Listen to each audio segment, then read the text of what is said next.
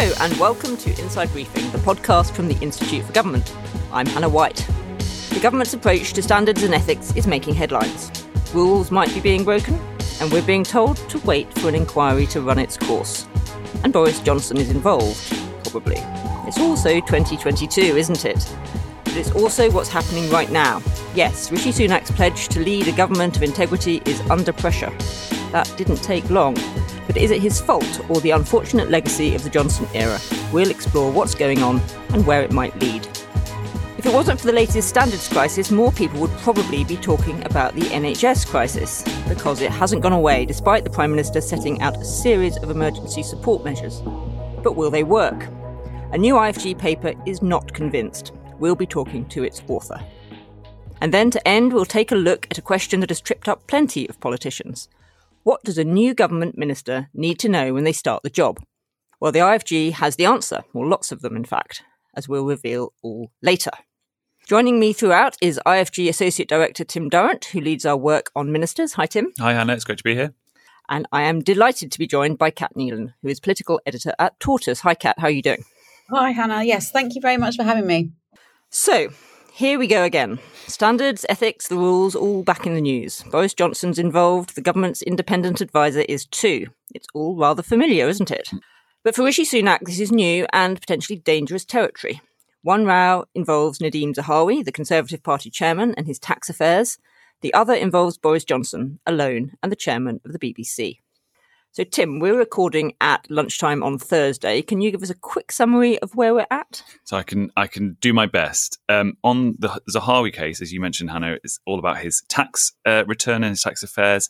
This first bubbled up when he was um, chancellor last year at the tail end of Boris Johnson's government. It's emerged that he has paid a penalty to HMRC uh, because of um, problems in, in his original tax payment. Um, last week, the Prime Minister said that he thought the issue had been addressed in full, but since then, he has asked his independent advisor, Laurie Magnus, who was appointed just before Christmas, to look into it to ascertain whether or not Zahawi has broken any um, aspect of the ministerial code. Uh, and we will wait and find out what that investigation says. And then with Richard Sharp, as you say, he's the chair of the BBC. Uh, he was appointed uh, while Boris Johnson was Prime Minister. He uh, has been accused of helping to facilitate a loan to Boris Johnson while he was PM. Uh, and the the question here is: Was he sort of supporting the Prime Minister manage his personal financial affairs while he was um, applying for this obviously very high profile, uh, important public role, and whether or not there's any sort of wrongdoing through that. And that process is now being looked at by the Public Appointments Commissioner, William Shawcross. So, again, another investigation. So, Cat, which would you say is the more awkward row for Rishi Sunak? Um, well, I think I think the Nadhim Zahawi one is because he is obviously a current cabinet minister and someone who was appointed by Rishi Sunak um, to be the sort of face of the Conservative Party. He's he's the Conservative Party chairman. Now there is a, a good reason for him to be in that role. He is a very polished communicator who, when he was vaccines minister, was regularly rolled out on the morning uh, broadcast round because he hits all the notes perfectly well. Um, but I think the reason why this is not just a, a, Johnson era problem that Rishi Sunak can just shrug off is because, as you said in your in your summary, um, these allegations were surfacing last summer. Um, and so we we all knew uh, that there were unanswered questions. You know, there was this uh, report that he was under investigation by the NCA, which he said was a smear. Uh, we knew that there were there was uh, some uh, sort of um, unanswered questions about his tax affairs because HMRC had been looking at them, um, and and so for Rishi Sunak to have appointed him without getting to the bottom of either of those. There, there is sort of questions about his uh, his his political judgment there, which again those questions existed before Rishi Sunak became prime minister, and it sort of further stokes the fires of the, you know the doubts that people had about him becoming prime minister in the first place.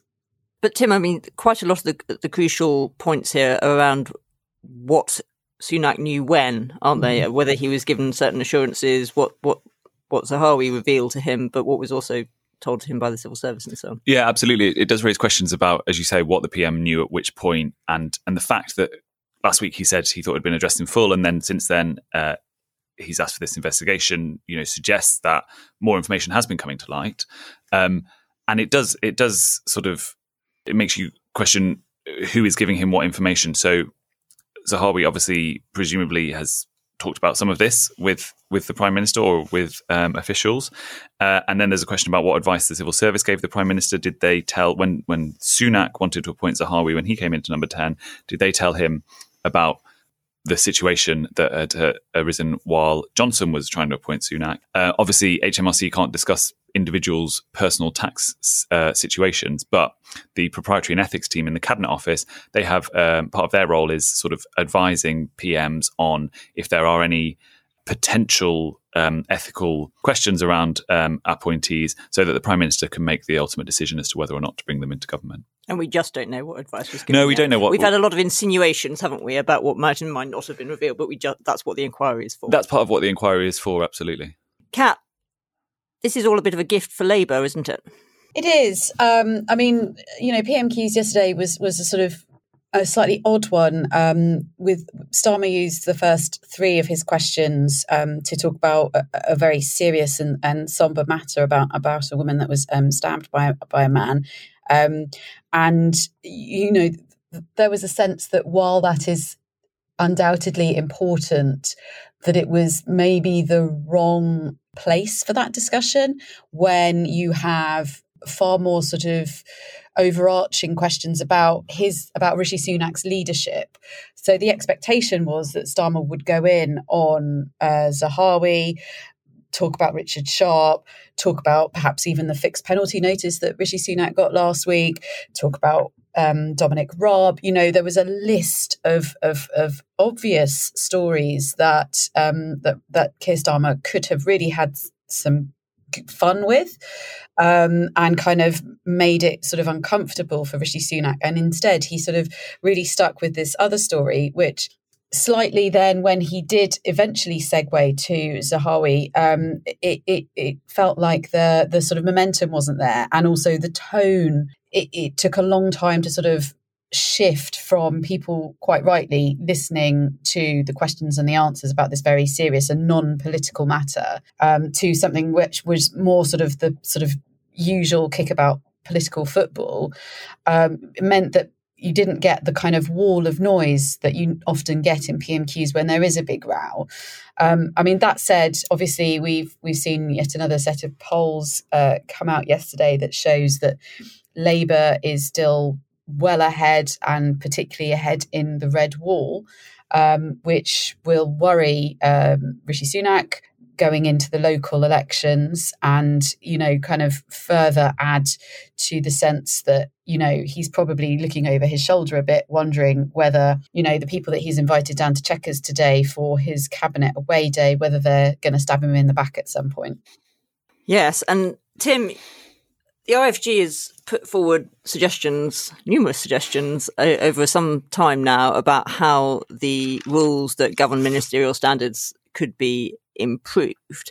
I'm conscious one of the things we've said, I mean, one of the things we said to Rishi Sunak, and we said before that to Liz Truss, was you must appoint a ministerial, an advisor on ministerial interests, because when a, when something arises, it's really good to be able to say, I've got an independent person on hand who can conduct an investigation and it sort of sets sets that issue aside while the facts are discovered and then it's for you to make a judgment but it's actually it's not turned out like that, has it? Because we've now we've got an advisor. He followed our, our advice, um, arguably. Uh, arguably.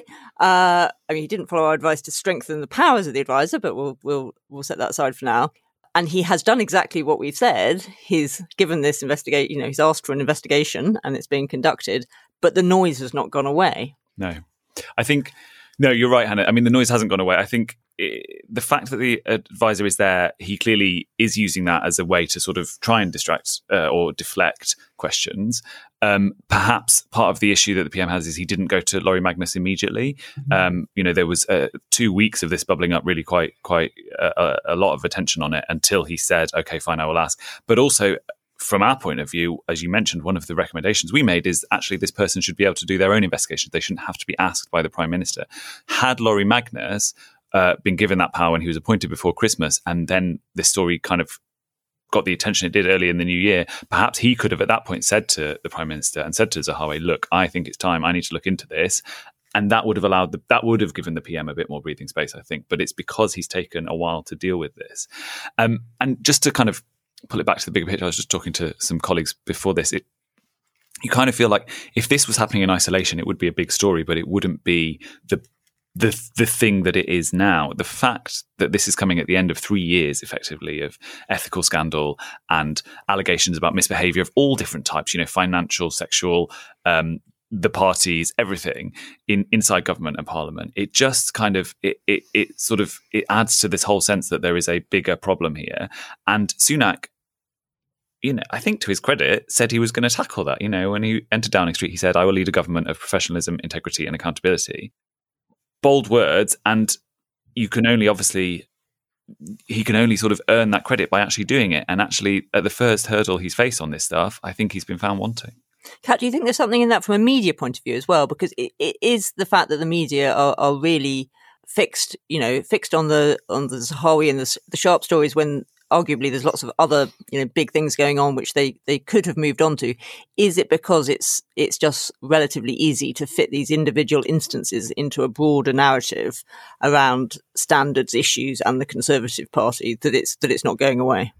I think the zahawi story there's there's nothing easy about this story. Um, several journalists have been plugging away for many months to get something um, across the line. You know, obviously, um, we've seen Dan Neidle, the the the tax advisor, you know, the legal threats that he's received. Um, you know, this has been where are we? Probably about six or seven months uh, since we know about. I don't know how long Anna Isaac at the Independent was working on it before it originally broke, but it's it's it's a long time coming, and you know I, I think the the reason why journalists are writing about these stories is because they are many and they are varied and and they paint a picture about the kind of um, crisis that the party is going through. So, you know, if you think, obviously, we had, let's say, a year of stories about Boris Johnson, including but not exclusively about these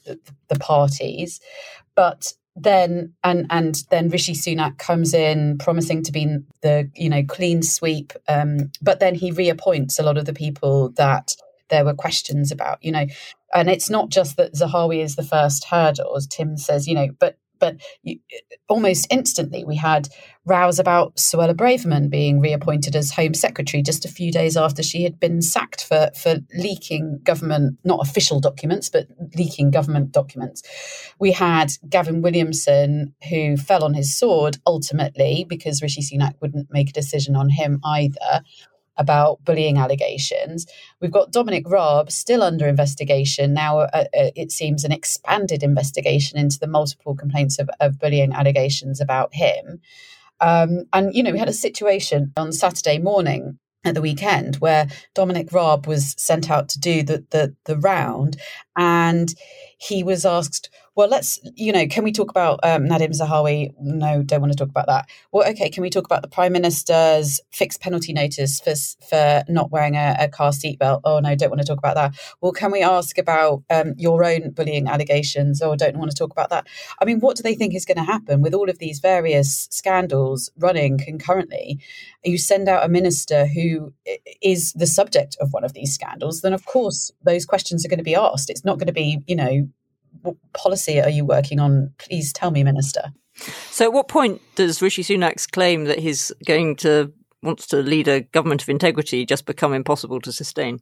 Well, I think it was uh, impossible from the outset. So what we saw with with um, Liz Truss, and you know, I think part of the reason that her government collapsed as quickly as it did only part is because um, she selected uh, a very very small loyalist group of, of people to become her ministers and that meant that she had effectively two thirds or three quarters of the party against her and willing her to lose from the outset. So Rishi Sunak sort of watched from that and learnt from that and tried to um, appoint some people who weren't Sunak loyalists, uh, but a lot of them are compromised, were compromised at the time. Um, and even some of those who are his supporters, like Gavin Williamson, who went out to bat for him and was kind of a really key, uh, played a key part in the leadership contest, you know, tainted from from the get go. Um, there is something about this this is p- probably part and parcel of what happens when you have people who have been in power for a very long time.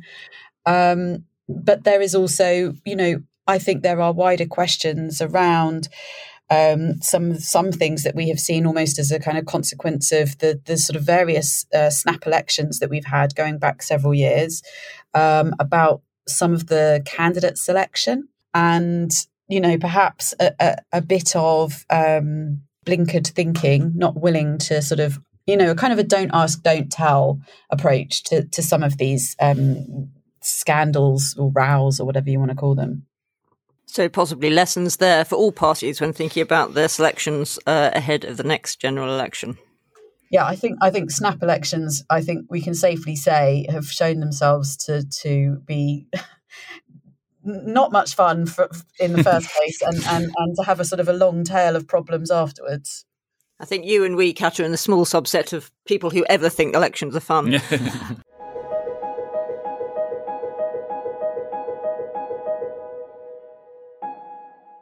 so let's turn our attention to what arguably should really be the focus of the Prime Minister, and that's the NHS. It was only a few weeks ago that the Prime Minister began the year with a big speech setting out his policy pledges, one of which was focused on getting the NHS out of what some are calling its worst crisis ever. But do his pledges stack up? And will the policies he's announced to do with the NHS do what they are meant to do? We're joined now for his podcast debut by IFG researcher Stuart Hoddinott, who is the author of a new IFG report out this week, which runs the rule over Sunak's claims. Hi, Stuart. Hi, Hannah. So, first up, the NHS is, I think most people would agree, in a crisis, yeah. which the government says is due to COVID. Does that claim stack up? It's an interesting claim, I would say. So, I would start by saying that, first of all, yes, definitely COVID has had an enormous impact on the service, enormous negative impact as well. But it also hit the NHS at a point when it had experienced uh, almost a decade of below trend spending increases that had substantially reduced the service's resilience to these kind of shocks. And in terms of some of the pledges that Sunak made, and I think, uh, you know, he had his overarching five pledges, but then in answers to questions, he talked about some of the other things that the, the government uh, was planning to do to reduce pressure on the NHS. Is the government now giving more money to the NHS? So the government did announce an increase in funding uh, in the autumn statement in November last year. That was a further 3.3 billion pounds in each of the next two years to take us to the end of the spending review period, which is about a two percent increase compared to what was announced in uh, the 2021 spending review. Um, I think also sort of outside the NHS but connected, the government also announced large funding increases for adult social care, which should indirectly help improve performance in the NHS. But I think it's also important to contextualize that money that the government gave the NHS. So the last decade has seen substantially lower annual spending increases than pre 2010 levels, and far below what was what, what the new Labour government uh, gave to the NHS every year between 1997 and 2010. So I think so. Just as a sort of a, an example, it was about 1.7 percent annual increases between 2010 and 2019, compared to I think over six percent by New Labour in the de- in the decade or so before. But I think also just compare it to other countries. The Health Foundation has done some work that shows that the UK spends about one fifth less per person between 2010 and 2019 than comparable EU 14 countries. And so, in cash terms, that would have meant that we would have had to spent about an extra 33 billion pounds per year more in that time to sort of close the gap between those other countries. These are such big numbers, aren't they? Yeah. The, the other thing Sunak uh, talked about was uh, the government's commitment to recruiting more staff. Mm. What's the what's the, what do the figures tell us there? So we we have we, there, there, are now more staff working in the NHS since 2019. There's about 13% more doctors and 12% more nurses, which is a substantial increase in such a short amount of time. Mm. Part of that is because of um, steps the government laid out in the NHS long term plan, which launched in 2019. Um, so yes, recruitment has been very good. I think the problem with the service has actually been one of retention. We're losing people at a rate that means that we're recruiting sort of faster and faster to try and keep up with uh, with the people leaving the service. Um, there are a number of reasons for that. I think so. In sort of surveys of why people are leaving, work-life balance is given as the one of the largest reasons, and that is I, well from more surveys and from data about ab- staff absences. That is because of um, high stress and high workloads during the pandemic. Some of that has started to come down again. Mental health absences are falling a little bit, but are still not back to pre-pandemic levels. Um, I think there are obviously other issues as well. Pay is certainly an issue, and I think probably more in terms of relative pay to other comparable sectors. So you hear a lot that NHS staff, particularly um, healthcare assistants, porters, that type of thing, who work in hospitals, are leaving the service to go and work in retail or hospitality, where they can earn equal or higher pay for far less stressful work in many cases. The, the staffing issue is definitely um, complex, I would say, but retention is where the, the key problem is. And what about the number of hospital beds that we've got? Yeah, so there, there's been a decline over the course of the last decade um, from the start of the uh, of the coalition government to 2019. Is that deliberate strategy or it's yeah, it's a mixture. There's and, and also I should actually sorry clarify as well. That's that is part of a longer term trend that saw beds falling over a longer period of time from about the 1980s onwards. And it's a mixture of deliberate a deliberate strategy to treat more people outside hospital settings, so in the community um, uh, and elsewhere, but also it is due to improvements in treatment. I mean, we, we, we, can now treat people better and allow them to stay in hospital less time. So there is a lower need for beds. But I think that there's a, a strong argument that the cuts went too far in the 2010s. And at about the midpoint of the decade, we were seeing very, very high bed occupancy levels in a, in a large number of trusts across the country, which I think is sort of a precursor of where we are now, which is incredibly high occupancy across the entire service. Cat, can I come to you? What did you make of, of Sunak's pledges on the NHS? One of my neighbours and good friend, um, she's an A and E nurse, and so I always kind of filter what I hear, you know, from politicians in the Commons or, or speeches through how I would imagine her response. Um, and I think you know the, the, the, sort of idea that you can divorce, um, I suppose, uh, salaries from hiring people because that is kind of what it is, right? That there, there are that there is still this this idea that there aren't enough people actually there doing what needs to be done, and so that's kind of what contributes to this sense of burnout and this and you know the waiting lists and all the rest of it um, but of course it's it does all come down to money because if they were better paid then it would be a more attractive uh, place to work and people wouldn't as stuart was just saying leave to, to go to retail and other uh, places and i think there is still this um, sort of concern that it's being hollowed out and has been over many years you know austerity obviously took it from uh, took the nhs from from having one of the best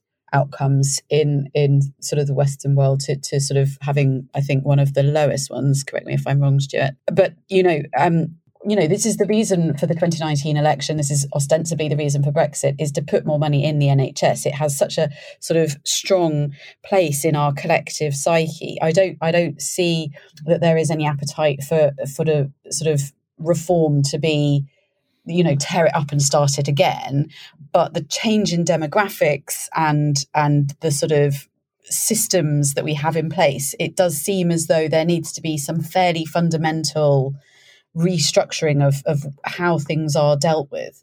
Stuart kat mentions there the the brexit uh, claim about you know money would come back to the nhs is this just a case of money? I think it's it's a complex one on on the money front. First of all, I think there's no right level of funding, and there'll always be a trade off between the spending you put into the service and the performance you get out. Having said that, it's certainly true that there are very specific areas that have been underinvested in over the last 10 years and which would very much benefit from increased investment now. So, for example, capital spending has been particularly low in the NHS, and that's not just a coalition and afterwards problem. That was one that existed under new, under New Labour. So that's equipment, estates. Yes, exactly. So it's it's spending to well to build hospitals. So if you want to come back to the new hospitals building program, the 40 new hospitals, but it's also, as you say, to maintain the existing estate. It's diagnostic equipment, it's IT infrastructure, um, and that underinvestment means that we're now seeing a situation where the estate isn't up to scratch. We have some of the lowest numbers of diagnostic machines compared to other comparable countries. And all that makes it harder for the staff who are already in the service to actually do the work they need to do. So that's a drag on NHS productivity.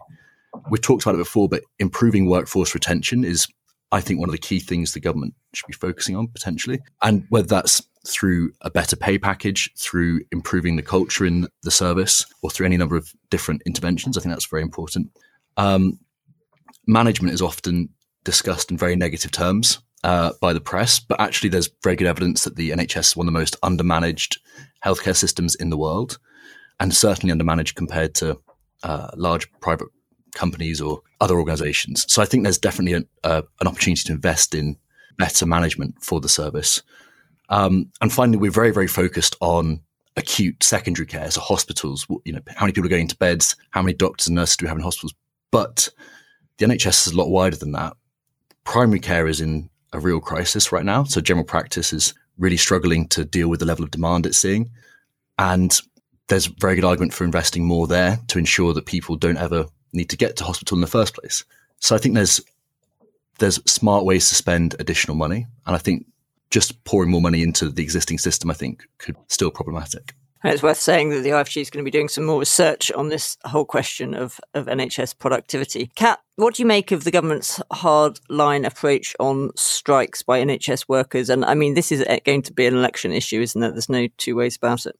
Yes, we've just been talking about that internally. Actually, here um, we've just been doing a sort of bit of a, internal debate about about the strikes, and and I, I, mean, it feels like to me there is a sort of qualitative difference between nurses and doctors and uh, some of the other sectors that are striking, and and and there is quite a, a sort of um, sorry to use the word striking again, but there was quite a striking chart um, that I think it was from the FT uh, showed doctors' pay going down heavily, nurses' pay going down perhaps not as much, but obviously from a lower base.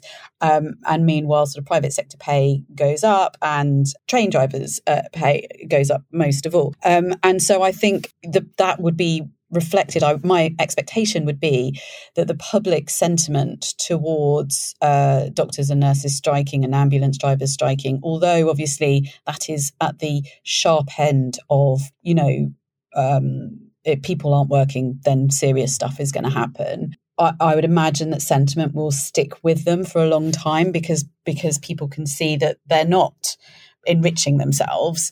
Not to say that train train drivers are, but you, know that there is there is a clear sort of um, understanding, I think, in, in, in general terms about what austerity has been like for, for people working in the NHS. And this residual feeling of, well, we were clapping for them a couple of years ago, and now we're saying, no, they can't have a, a pay rise. Um, and just to sort of go back to what Stuart was talking about in terms of this sort of middle, middle management stuff, because I did a bit of a, a, look into that myself when Steve Barclay was talking about the pay deal um, being that the NHS had to propose efficiencies in order for, for the pay, pay deal to go through um, you know kind of where would that those efficiencies come from and because middle management is is you know the kind of perceived wisdom is that that's where there is bloat in the nhs but actually um, there's only 3% of the total workforce in the NHS are middle management, which compared to uh, the UK economy as a whole, uh, managers make up 9.5% of the workforce. So you can actually see that it's it's not that the NHS is bloated. In fact, it's the opposite. There aren't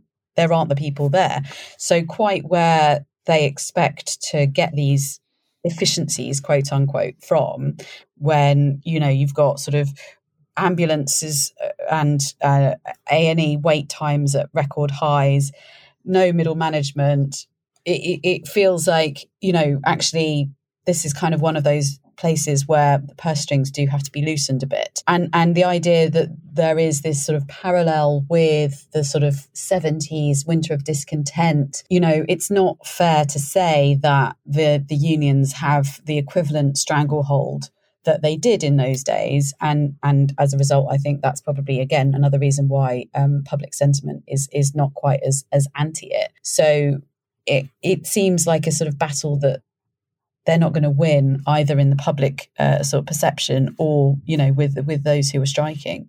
And Stuart, your paper also made the point that the pledge that Sunak made about the NHS was sufficiently vague that he was probably quite likely to be able to claim that he had fulfilled it one way or the other. Yes.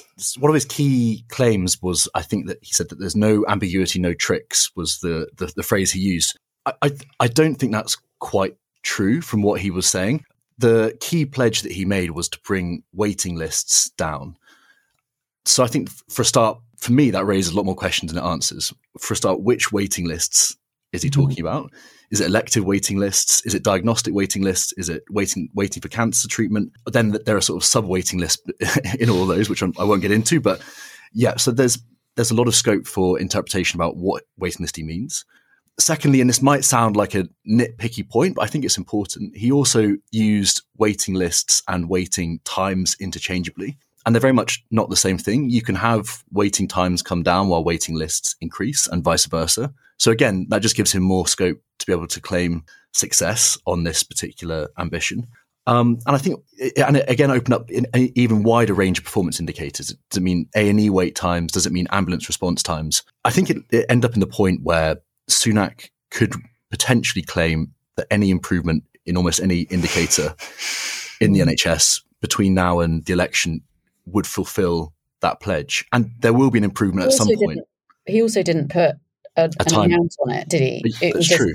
anything, any slight reduction. Exactly. Any drop in anything over any time period. Yeah, and I mean, ironically, so the, the elective waiting list, which is the one that, is, that gets the headlines, and probably maybe is one he's referring to here. Five days after he gave his speech, we had the data release for November, which showed the first drop in the elective waiting list since um, the sort of the, the, worst days of the pandemic. So, I mean, if he wanted to, he could maybe turn around and claim success based off that. So, so f- plenty of ambiguity is what you're saying. Is, is I think that's, that's really interesting because you know obviously a lot of people have already commented on the fact that one of his targets on inflation um, to halve inflation is something that is already being forecast by the Bank of England or OBR or whoever it is. So, you know, yet again, a sort of another sort of sign of things happening in the wider world that he's then claiming credit for.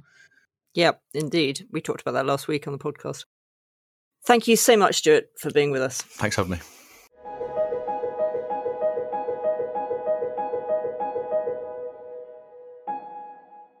Okay, let's end with a little bit of self promotion because I am delighted to announce that we have launched the IFG Academy. In fact, we launched it twice this week, once at the IFG and once in Parliament. Tim, you've been involved in lots of hard work uh, by the team here at the Institute uh, to get the Academy to this stage. Can you tell us a little bit about it? Yeah, absolutely. So, what this is about is kind of bringing together in one place, one easy easy to find place. All of the work we do helping those inside government, so ministers, special advisors, civil servants, think about how it could work better, and those outside government understand it more. So that's people like academics and charities who are interested in understanding, well, okay, what do ministers actually do? What what do MPs do? And how can I kind of get my ideas into the Westminster conversation? So it's aimed at those two kind of different groups of people, but it's all about thinking through how things work, what people are responsible for, how they work together, and improving that and making that understanding better and stronger. And practically, what does this mean we're going to do? So, a whole host of different things. We have got um, workshops for uh, academics and people who want to know about government. We run mini induction sessions for for new ministers, uh, helping them understand. Okay, you've been appointed to ministerial office. What what should you be thinking about in terms of getting your civil servants to make sure they're giving you the right kind of information? What can you ask them to do? What should you be? What's your still still your responsibility? We've got a whole host of written material. So if people want to read stuff, if there's a lot of stuff on our website, and we've got ambitions for lots more. So we're going to be doing podcasts. We're going to be doing lots more events around this kind of stuff. We're going to be making sure basically that what we're trying to do is kind of demystify government and help people outside it understand it better and those inside it make it work for them. And there's work for lots of other groups as well. Um, we've been thinking about the role of SPADs, helping them uh, get, be as good as they can, because uh, the IFG firmly thinks that SPADs are a good thing uh, when they know what they're doing. Um, and they can be a really vital part of, of good government and uh, work which we've already been doing, uh, but have brought now under the IFG Academy for, for select committees uh, and, and other people Tim, is it not the case that though that the government already does this stuff? Well, you would you might think so, but actually, our conversations with uh, ministers and former ministers, a lot of what they say is about in their first days and weeks, they're getting up to speed with their new policy area. They might be, you know, they're appointed to the Department of Health and they're learning all about waiting times or whatever it might be. But nobody is telling them how to actually be a minister. What are their roles and responsibilities? What are their powers? How do they ask for information? How do they interact with people? What what does the day to day actually look like when it's done well? And that is just kind of expected. You kind of pick that up and learn by osmosis. And actually, what we think is, well, it's a job like any other. You can learn the ways of doing things. You can learn the ropes. You know, if you're if you go into a um, uh, a big company as a senior manager, you would be told how their processes work. Why should it be any different in government? And interestingly, uh, when we've done this work in the past, it's often the uh, the new ministers who've got the most experience in the outside world of having worked in big professional organizations who who are the most ready to come to us and say, "Yeah, I expect this sort of training." Exactly, they're used to investing in themselves. Yeah. Cat, are you surprised uh, that that the government doesn't do more of this? That that the IFG would need to step in? Um, I wish I could say I was, uh, but no, I'm not. And I think there should be one for MPs specifically as well, because, you know, I think we've kind of seen with a lot of the sort of scandals around various kinds of behavior that that you know it's it's an odd world in which you know the MP employs the staff themselves and therefore you know if there's ever a problem the staff kind of have to complain to the MP themselves. And I know that there are new systems in place, and we've spoken before about this, Hannah, about the need for a sort of central HR function.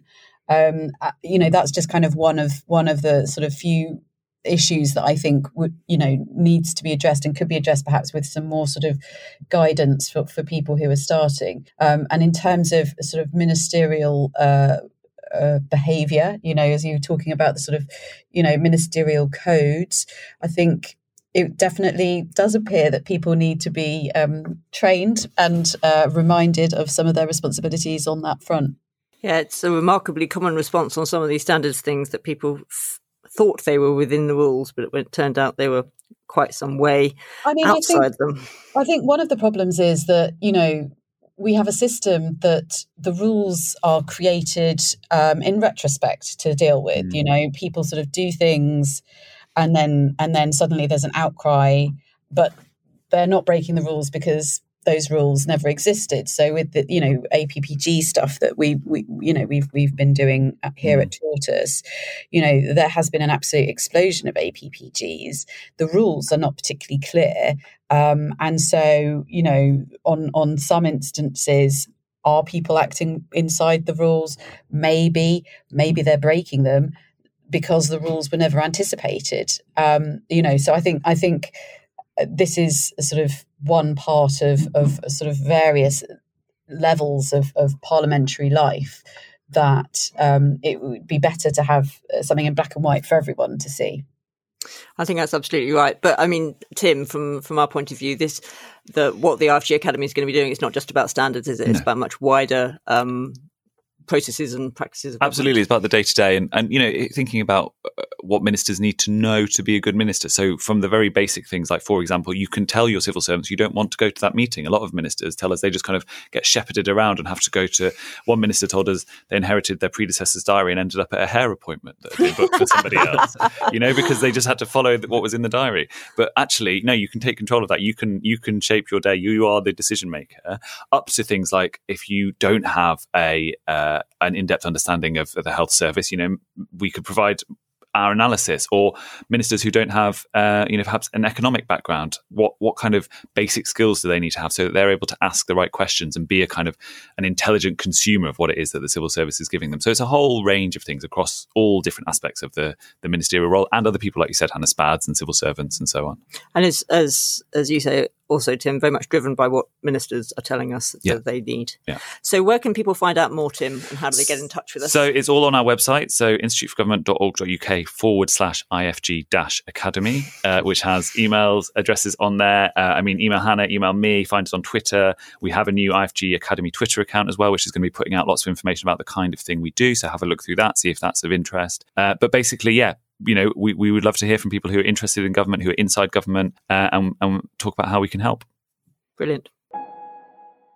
Well, that's it for today. Many thanks to Tim Durrant, Stuart Hoddinott, and especially to Cat Neilan.